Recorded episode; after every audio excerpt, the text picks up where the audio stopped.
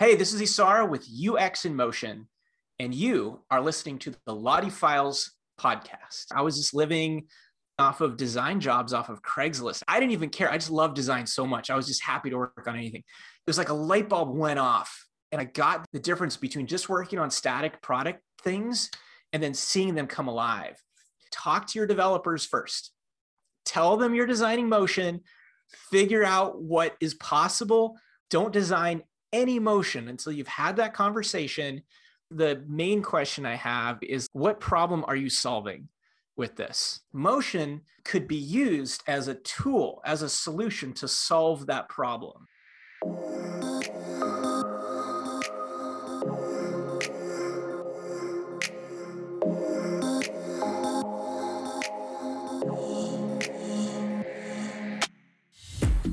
Welcome to the LottieFiles podcast. I'm your host, Edmund, and with me in the studio today is Issara Willenskomer. He's an awesome personality, teacher, designer, UX pro, you name it. I can't get too much into it because I don't know what I don't know. So I'm going to let Issara hop in here. Hey, Issara. I'm here, Edmund. Nice to meet you, man. Pleasure to have you. So, Issara, as you could tell, I couldn't do a good job of laying out your whole rap sheet. So, how do you introduce yourself to people? Oh, man. I've been in the UX space for a number of years now. I started off a long time ago doing photography at Humboldt State in uh, Northern California. And I got obsessed with other hardcore people who were passionate about their work, painters and designers. And there was just a small group of people that I kept running into. And one of those people was this guy, Bradley Grosh, who became this really cool designer, just an amazing guy. I'd say if there's anything that really put me down this path, it's meeting up with Bradley, doing some fun projects with him in college, becoming roommates. And I just got turned on to the whole design thing. And from there, it was just a bunch of lucky, fortunate occurrences. I ended up dropping out of college after taking all the design classes, all the film classes, all the photography classes. And I moved up to Seattle and I started working with some really cool people doing weird design tech experimental shit that I was just super into at the time. It was super fun, super passionate. And I was just hustling, man. I was just living off of design jobs off of Craigslist. I didn't even care. I just love design so much. I was just happy to work on anything. And so I would compete against a hundred people and I would almost always get the job.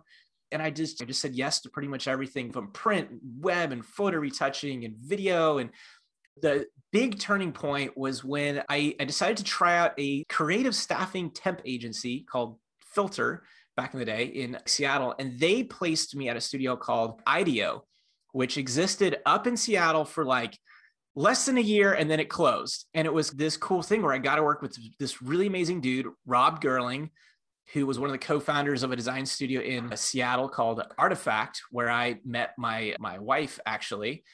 And I worked with Rob and we ended up doing this one project that involved UI motion. It was the first project I had. And we hired this designer. His name's Eric Braff, who went on to design the motion standards for Microsoft. Amazing guy, genius level dude he was freelancing at the time and it was like the first time in my life that i saw these static things that i was working on come to life. It was like a light bulb went off and i was just like and i just got it right? Like i got the value and i got the difference between just working on static product things and then seeing them come alive.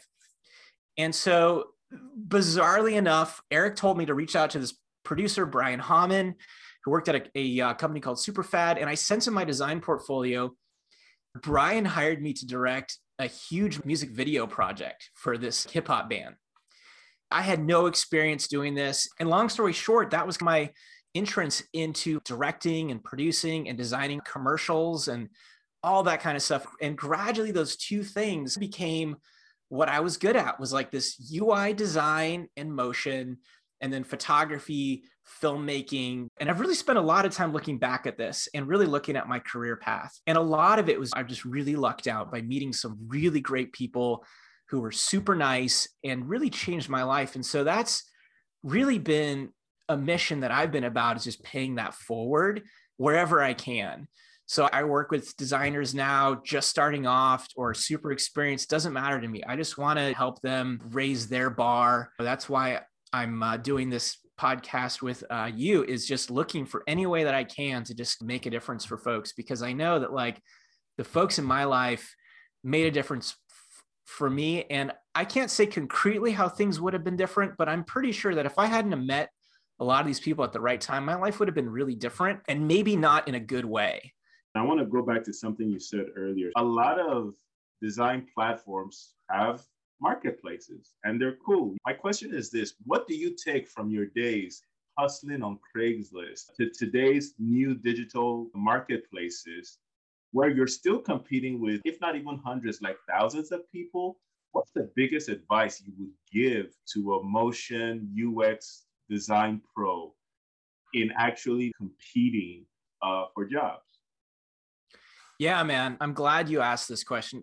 This is one of the most common questions I get asked. And I, I think about this a lot.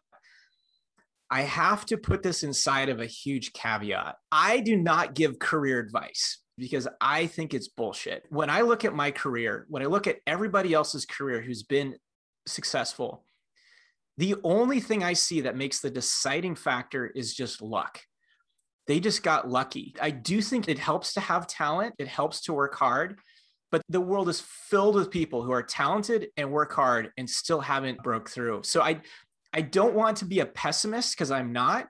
It's just that the people who are giving career advice are never accountable for people who follow those words and don't get that result. I think that unless you are charging for career advice and then you're willing to give people a refund if what you say doesn't work, then you should just stop doing it. It's bullshit because there are people who will do exactly what you tell them and, and it won't work. So, like the advice I will give you, take in mind I'm a white guy, I'm straight.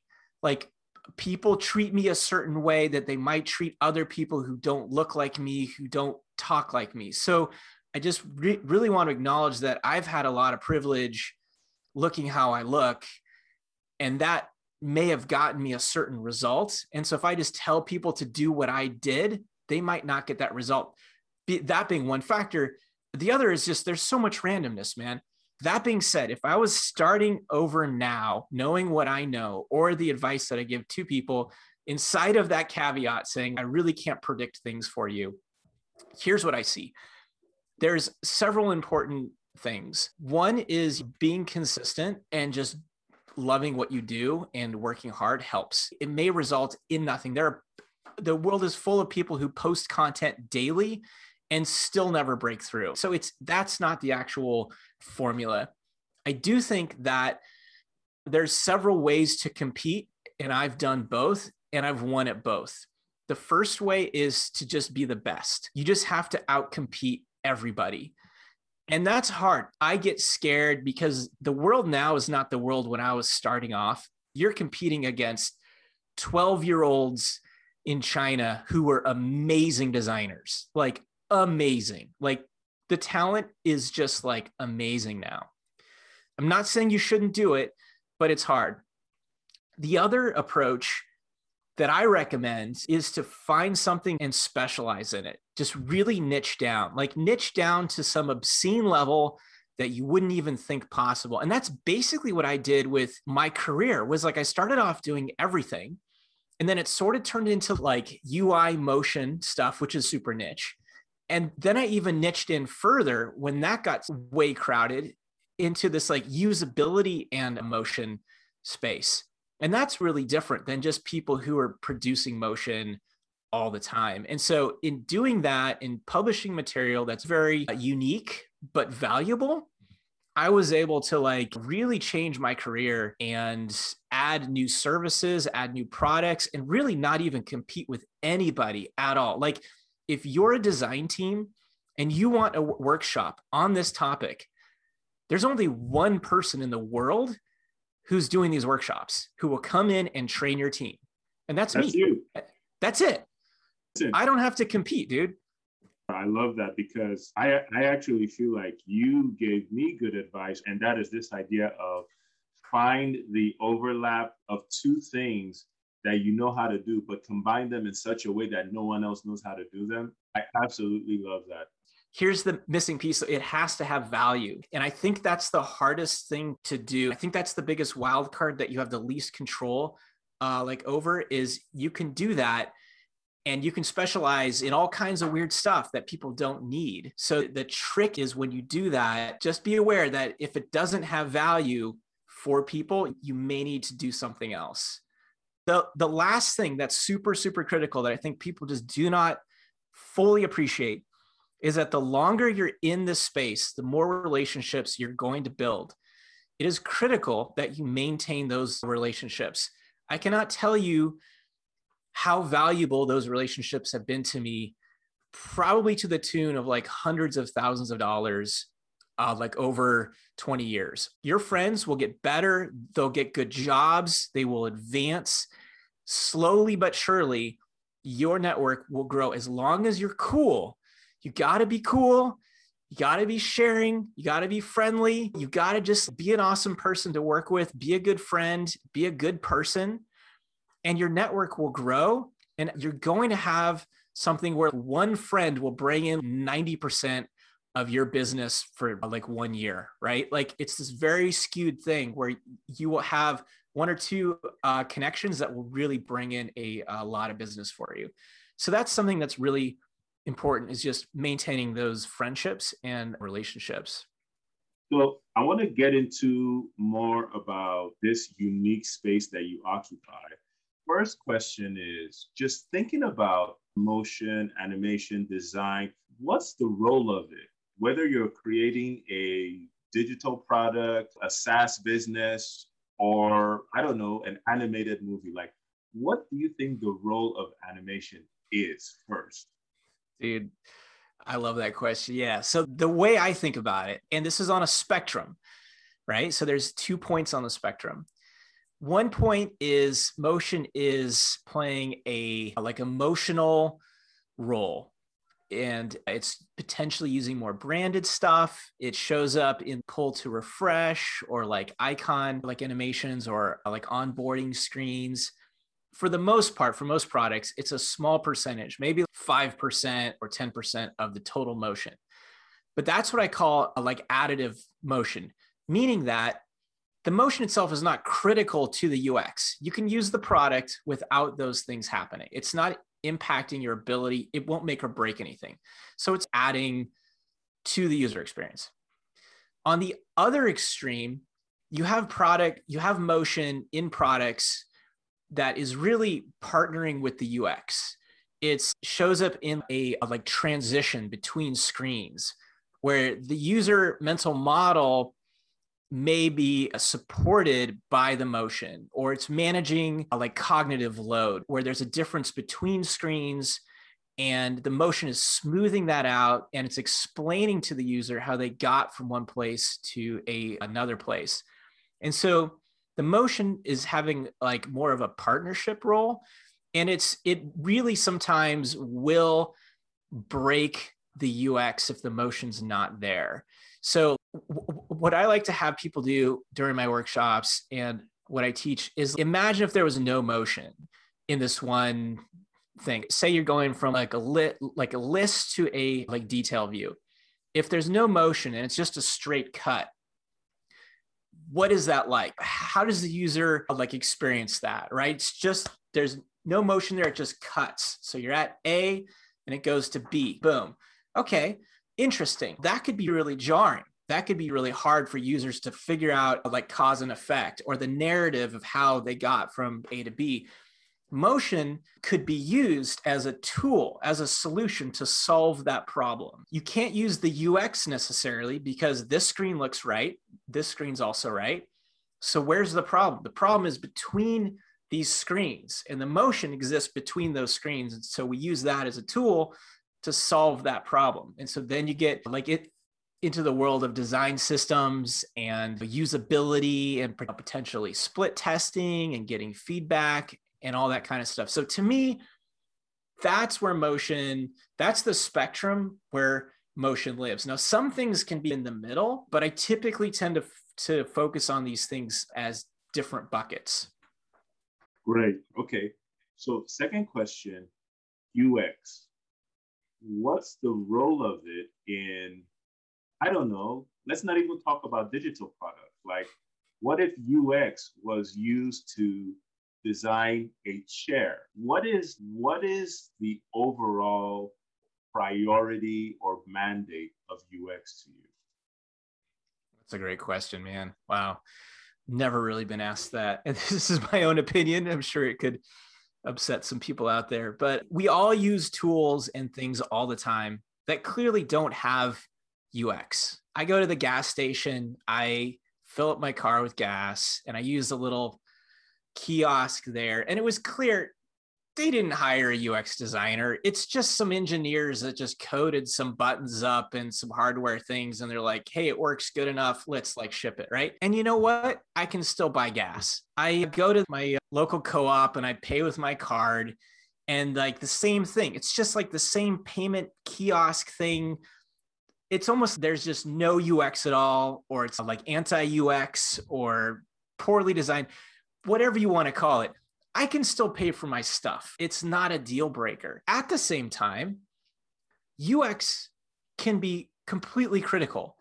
And I think of cases where there's been like like ballots like for voting where it's clear that the design of the ballot was so bad that it actually changed the outcome of how people voted. And that has real world consequences for generations potentially. So I think it really depends. I think a lot of the time the physical world is awesome because we can just use it. We can figure it out. It doesn't have to be perfect. My problem with software in particular is a lot of it is like zero sum. It either works or it doesn't sometimes. For example, I uh, signed up to for uh, DoorDash for the first time yesterday and it wouldn't work. I couldn't sign in. It was zero sum, right? The real world is not like that. You can use a poorly made hammer and still hammer something. But with tools that are poorly made with software, in certain instances, it completely fails. At the same time, I am currently working and have worked on highly complex UX projects with amazingly talented people doing stuff that I can't do. Thinking through at a level involving like edge cases, and looking 10 moves ahead like a chess game. And I just can't do that. I'm not that good. And there are certain tools, certain pieces of software, certain things that absolutely require that level of thinking, or the whole thing will just fall apart. So I think when people tend to just put UX on a pedestal and make it this big deal, most of UX is not that hard. It's just like you just think through it, don't do stupid stuff, and most of the time, it's okay.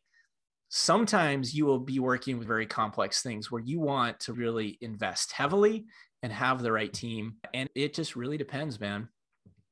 Yeah, especially when it comes to digital products, it's so critical. Okay, let's bring these different parts of the Venn diagram motion, animation, design, UX. Let's bring them together with your unique skill set. And here's my question how do professionals think about this overlap of UX and motion similarly or differently? How are they optimizing or not optimizing this combination in your view? Oh, yeah, dude, it's all over the board. It is all over the board, man. So I've definitely talked to hundreds of designers on many different teams about this exact same question. I also want to know because I want my workshop to fit in perfectly and be valuable. Yes, great question, man. Short answer is it's all over the board, ranging from teams like Waze, where there's like a couple people or one person, very small team designing the motion. They can put it in the product. It looks awesome. It gets made, it gets shipped, done. Beautiful, gorgeous. It works. Then I've trained lots of other teams like Fortune 100 companies where they can't even use a Lottie. There was uh, one team, which you've definitely heard of, they have a bunch of customer facing stuff and then a bunch of business facing tools. The business facing tools could use Lottie, but the customer facing products could not. Now, this is the reality, man, is that many tools and products that we use are built on platforms with various levels of complexity, of legacy, of teams that have certain strengths with PMs who have certain priorities. Usually, most places are somewhere in the middle. They have some folks working on motion, some things can get made. For the most part, they're focused on shipping stuff, and motion will be the first thing that'll get cut because it's not critical to the product's success.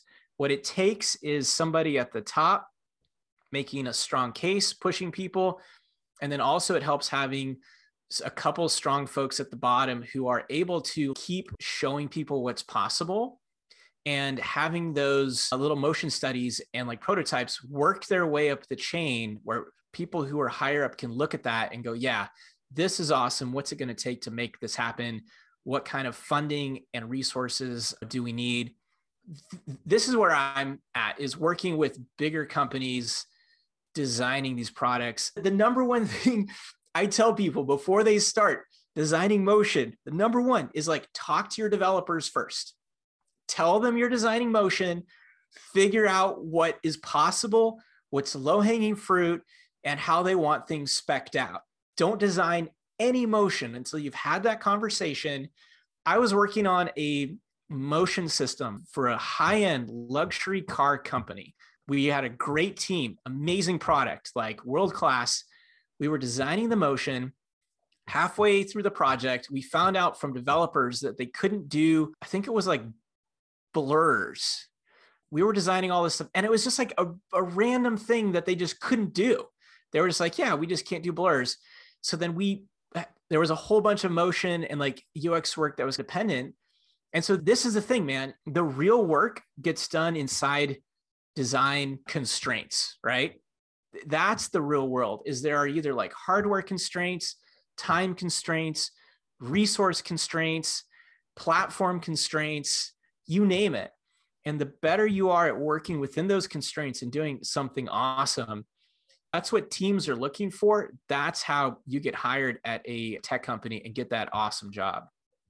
Let me ask you this. There's this thing I'm noticing as I'm talking to people in the motion design industry. Lotties themselves are like 6x smaller than your traditional files. So here's my point. Doesn't that, the idea that we have smaller and smaller files, doesn't that create like some sort of a hazard? It essentially encourages people to just go crazy with these. And so what I'm noticing is people building websites with interactive background. And the idea of a website now with Lottie to me has totally changed. And so what my question coming back to conceptual frameworks and UI principles is too much of Lottie a bad thing? Where do you stand? I to me the two biggest use cases are product designers versus web designers. I deal exclusively with product designers and product design teams. I have, for better or for worse, deliberately not gone into the web motion side of things. And they're really two completely different cultures, different tools, different approaches, different ways of delivering value different workflows. I focused exclusively on product. It's something that I think I'm more interested in and more passionate about. And honestly, I feel is more lucrative than web stuff. I look at usability things. Like to me, motion delivering delight is such a small part of the total value that motion plays in product design. I look at motion on websites for usability I rarely critique if it's too much or if it's too crazy. I think the main question I have, and, and this is the thing that I always come back to, is like, what problem are you solving with this? Is this motion solving a problem or is it just adding stuff? If you're running a business or if you have something that is reliant on conversions, that's really important. And you need to look at whether your motion is supporting that or causing problems. So r- rather than saying, sure, I'm sure there are some websites where you're just like, dude, you know, but at the same time, I'm an artist. Like I, I, I have an art background. I appreciate art. I appreciate experimental things. Now, I think some, sometimes people have difficulty in understanding where art leaves off and business begins, or maybe the boundary between art and uh, design, which has a big overlap. So you can't show experimental things and then try and pass them off as like real UX or product design. It's fine to do art. It's fine to experiment. It's just if you're running a business website where you need to have users log in or buy something or become a uh, member and they just physically can't do it because there's too much stuff, then yeah, you need to like you need to like have a difficult conversation, you know? Let, let me throw this back at you even though you're you know working mainly with product teams what about this whole new debate about yo it's no longer millennials. What about the gen z folks? Like we need to engage them. In spite of what you're saying we have this new cohort of users that just think about these products differently. What what do you say to yeah. that? Dude honestly that's a great question. It's interesting. So like google just released an updated version of their design system. And you can see a lot of concessions towards, I think, what you're talking about. I see that in the visual design, in the thinking, in the philosophy. One of the things that I like about what I specialize in is I don't have to think about stuff like this because it's so like verges on ad agency like mushy opinion, personality, cult based stuff. And it's like that stuff just, it takes too much energy. I would much rather focus on what are these user mental models? Like, how does motion align with the UX and partner and make a beautiful design system with motion, right? That's what I'm focusing on. I think people are asking this question a lot. I think it's a good question. I think it's smart. I would want to make sure that the entirety of the consequences of this spectrum of this of the, of the question the space is addressed. How can we bring these uh, folks in? What are their patterns? Like I've done some volunteer work with youth climate activists and young, right? Like in high school and like middle school and I watch how they use technology and they use it in a way that is really different than how I use it. Like for them, it's just, it's almost like there's no barrier. It's just a, a tool. It's just part of what they're doing to do things. And they don't think about it. It's very seamless and friction free. And they quickly go to things and adapt them and use them or they bail and switch to something else. They're very fluid, they're very dynamic, they get things really quickly. So, quick thing what are some examples of Lotties that you've seen used in products? What are some awesome like Lotties in the wild? Yeah, great question, man. One of the first things that caught my eye actually when Lottie first came out, maybe this is like a, a little dated, but I really think they did such a phenomenal job in just driving the conversation forward was the work that gunner did on the Google Home stuff. And if uh, you haven't like seen it, check it out. And that's with uh, John Hughes, Ian Sigmund, Marcus Bach, Vero Gomez, and Nick Forshee. It's the animation that plays on the uh, Google home screen. And what they did early on was they showed what professional motion could look like. And I think that's something that's really exciting and cool are these partnerships with really good animators working with really good designs and putting those right into products. That to me is like the future of what this is about because there are a lot of really good motion people out there who aren't even in this space. Like I've got a friend who's taught me like everything I know. My friend Charlie, he's an amazing dude. He can uh, like animate anything he rarely does work in this space. And I keep telling him, I'm like, dude, Charlie, you got to check out Lottie. You got to start thinking about this, dude, because like his career can evolve and his work can really make a huge difference. So, if like anything, that was something that I think people got to see for the first time. Wow, this isn't just like moving some layers around. This is like a deep level of like thinking and craftsmanship and attention to uh, detail and especially when you have that partnership between really good design and really good motion. And so much of what I see is like a failure of one of those, right? Maybe the design isn't that great. Maybe the design is awesome, but the motion's not that great. And but when you have that beautiful synergy, that's when things can become really magical and special. Thank you for sharing that. We're going to go back in time, then we're going to leap forward. So, first thing I wanted to ask you is Lottie has been around for about five, six years. You've been in motion longer than that, right? So, can you just summarize the past five, six years in terms of the impact of Lottie on motion? How would you summarize it? Here's what I think is amazing. And this will make no sense to half half your audience. When Flash first came out, it allowed people for the first time to take a simple tool and do anything they wanted and publish it. And when that happened, when that came out, it forever changed how people saw possibility in this space. Now, Flash is gone, and most people listening to this will have no idea what I'm talking about. But th- that was the web space. In the product space, LottieFiles did the exact same thing and the whole Lottie framework. And a shout out to the people who worked on that Airbnb and Mr. Abdul Karim and Brandon and uh, uh, like Gabriel, awesome people. They made this for free and they shared it with the world. They didn't charge for it. They just made it. They put it out there, and lo and behold, millions, tens of millions, hundreds of millions of like users later. I don't know. They changed the world. They made something free. They had a vision, and they just did it. What's amazing now is prior to this, if you wanted to design motion, it was really hard. It was really hard. You could design it in like After Effects, but then to get it in and get it shipped was like it was just a challenge.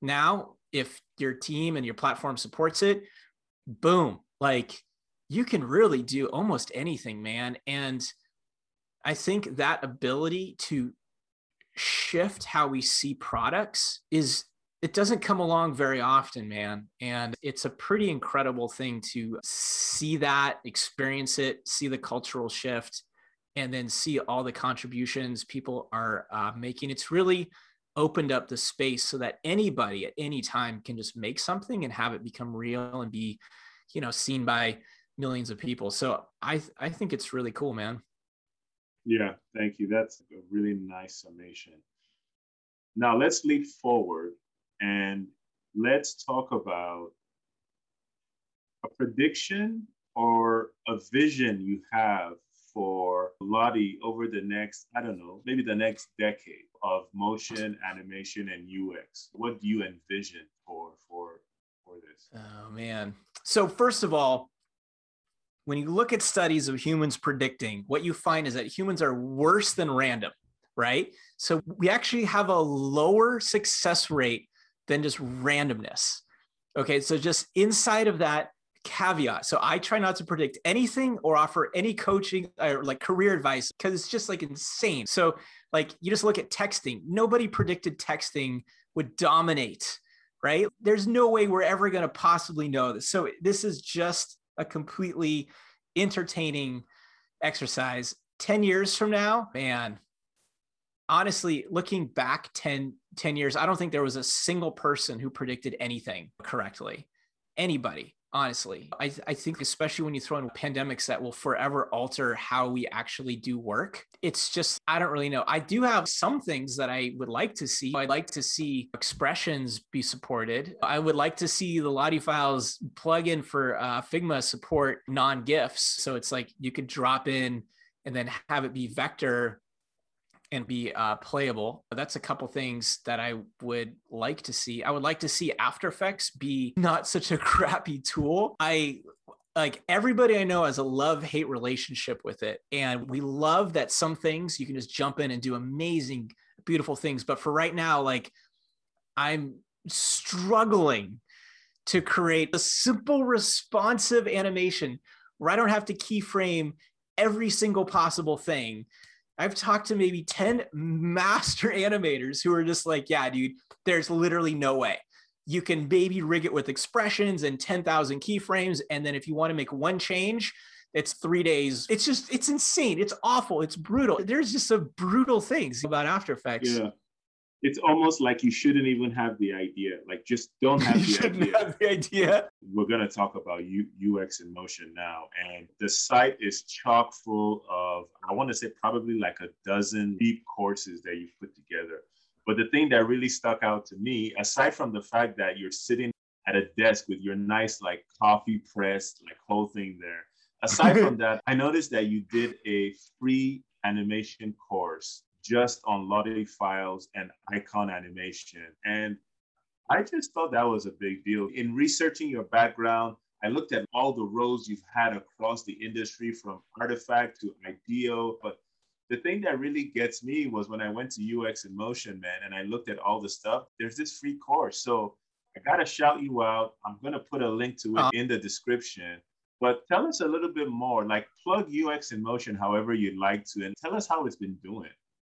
Yeah. Okay. Awesome. Thanks, man. Thanks for the question. I think when it started, I was pretty fired up. I love creating resources. I, I love engaging with folks with comments on my videos and all this stuff. Actually, one of my favorite things is just being able to connect with people from all demographics, from all countries, and just answer questions and help people has been a really rewarding part of this. I love creating the the free courses for folks to get started. Honestly, I'm looking for ideas of what to do next with it. I'm curious. I'm looking at a lot of things. I'm talking to a lot of people. Um, if you have opinions and you're listening and you're like, here's what I think you should do, drop me a email from my site. Right now, the thing that I'm really focusing on is design systems with motion and to me, that feels like a really important topic that not a lot of people are addressing. There's some work that's been published, but nobody's really deep dive. So in the last few months, I've been uh, like auditing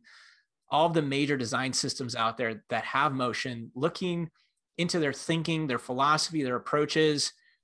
What is the value? How they're articulating it? How does motion get used across the team from designers and uh, like engineers how does the vision get translated down into patterns and components all this stuff so to me right now currently that's something that i'm really keen on is designing comprehensive design systems with motion whether it's small scale for like a product or like a whole big platform and that's something that I think is cool. So I've been talking to designers at Google, Apple, Facebook, and Microsoft and learning from them how their approaches are. So I might put together a course for that um, I'm not really sure yet. It's just something that I think is just interesting to me. And I will say too, like what I've learned as an artist is to really just follow your inspiration and not question it too much. So I can't say why I'm stoked on design systems right now with motion.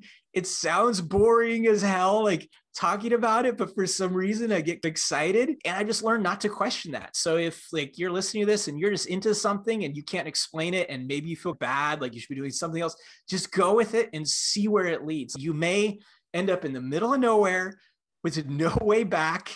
And that's just what can happen sometimes. Yeah, listen, as you search the desert of design motion looking for your oasis like we would love to help you. So you know whenever the time comes yeah if you want to come do a webinar with the with the LottieFiles community i think it would be of value because to be honest like you said it's not something people are really thinking about. I'm sure the, the community would love to help you in in your search for this. And yeah, we'd love to host you and come show us what you're finding out. It might be something, it might be a nothing burger, but the point is like we need to push this conversation forward on design systems for motion. That's awesome. Yeah. So let me ask you this. I've asked you a lot of questions. We've talked about a lot of things. What's a question I haven't asked you that you wish I did? Here's something that I talk about and I think about a lot and I read about, which is I wished I was asked more about the role of ethics in what we do. As designers, we impact people's lives. Our design programs do not have a framework for how to address this with ethics. What does it mean when what you do can impact a person's life? When they can become less engaged with their family or their friends, or their behavior gets modified, or they find themselves not moving their body as much and start to become weaker or gain weight or the other things that are just bad from just like not moving your body. To me, this is a gap in an, a needed conversation that's been needed for a long time because as designers i think we have a responsibility to at least have these conversations and talk about what these things are doing. And because i think what happens a lot of times we just get focused on solving this problem. The world is not an isolated place solving this problem causes other problems causes other reactions causes other like secondary occurrences in people's behavior in the planet in all kinds of stuff i was fortunate enough to be working with some folks at Amazon who were a climate activist group who successfully pressured the company. One of the world's largest companies was pressured by about 10 designers to completely change their policies with regards to climate change. I was privileged enough to contribute on some of their campaigns, and I got to see firsthand how the world's largest corporations are easily threatened by a small group of dedicated people who know where to apply pressure. And amazing things can happen. And I think this is not something that's talked about. I think most people who work in tech get paid so much, they're scared to lose their jobs because they're feeding their families, they've got their mortgages, they've got whatever. And you have these people who actually know a lot of stuff what's going on behind the scenes who are scared to speak up scared to even even hint at acknowledging that climate change is happening. It's pretty weird man because i as you can tell i have my opinions about these things. And i don't bring that into my professional space when i teach workshops. That's not what i'm hired there to do but i do look and i do learn and i do think about these things my number one question i would have if you're listening to this is which companies would you never work for? Like I, I have my personal set of ethics that I know where those boundaries are. Now I know there's a lot of privilege behind that because I can afford to have that stand. And I know a lot of folks listening are just happy to take whatever job they can. And I get that. I totally get that. But that's a very complex situation. So I would really like design schools to have a whole section where we talk about ethics and what it means to make an impact in uh, people's lives and to be accountable because designers aren't accountable for these things. There's no framework by which we can design something. And if it causes people to become less engaged with their family, what are the consequences of that for designers? Really, nothing. So we have the best of of uh, both worlds. So I would like to see some changes made there. I've been thinking about that, writing a little bit in the space. I think it's an important topic. Thank you. I think one thing you've highlighted, Issara, is designers have a lot of power. I do have a lot of respect for your opinion just regarding the, the, the power that designers have. Thank you for sharing that. Two more questions as we wrap up. Yeah, man. Second to last question who should we invite next to this LottieFiles podcast? Oh, dude, have you had the main guy, Mr. Abdul Karim, on here? I've met him. He's an awesome dude, really deep thinker. I would definitely have him because he, he's the OG, man. He's the GOAT, dude. I think your people would want to talk to Adam uh, Plouff. He's a really cool guy, also super nice, super humble. Without him, we would be screwed. So, two unique people who wrote free resources for the community that's impacted millions and millions of folks. I just think those two guys are just very, very cool, very inspiring, and really speak to your mission of speaking to those young folks who want to create things, who want to change the world. These guys did it, and they're humble and they're authentic and they're just great guys. Listen, last question before we go. Issara, you're doing a great job for the community. How can people find you just to follow you, follow your work, say thank you, tell you about what they did with your tutorials? How can people find you? Yes, absolutely. I would love to hear from you. Uh, you can send me it to my uh, like email, which is issara at uh, uxinmotion.net. That's my personal one. I read all those, try and respond to everybody with any and all After Effects questions or anything you want. If you are identifying as LGBTQ plus, Native American, or Black designer, reach out. I have scholarships for you. Sarah, right. it's been awesome having you. I've Thanks, learned Evan. a lot. Really enjoyed having you. Thanks for your time, man. It was a pleasure meeting you. Uh, thank you so much for uh, like having me, and I hope if you're listening, you got some value from this. Yeah, we'll definitely be reaching out. Hopefully, maybe we can bring you into the Discord community, maybe do an AMA, do a webinar, talk about what you're learning in motion design systems. Yeah, yeah. We're, we're going to try to hang on to you. All right. Take care, man. Have a good weekend. All right. Thank you too. Bye.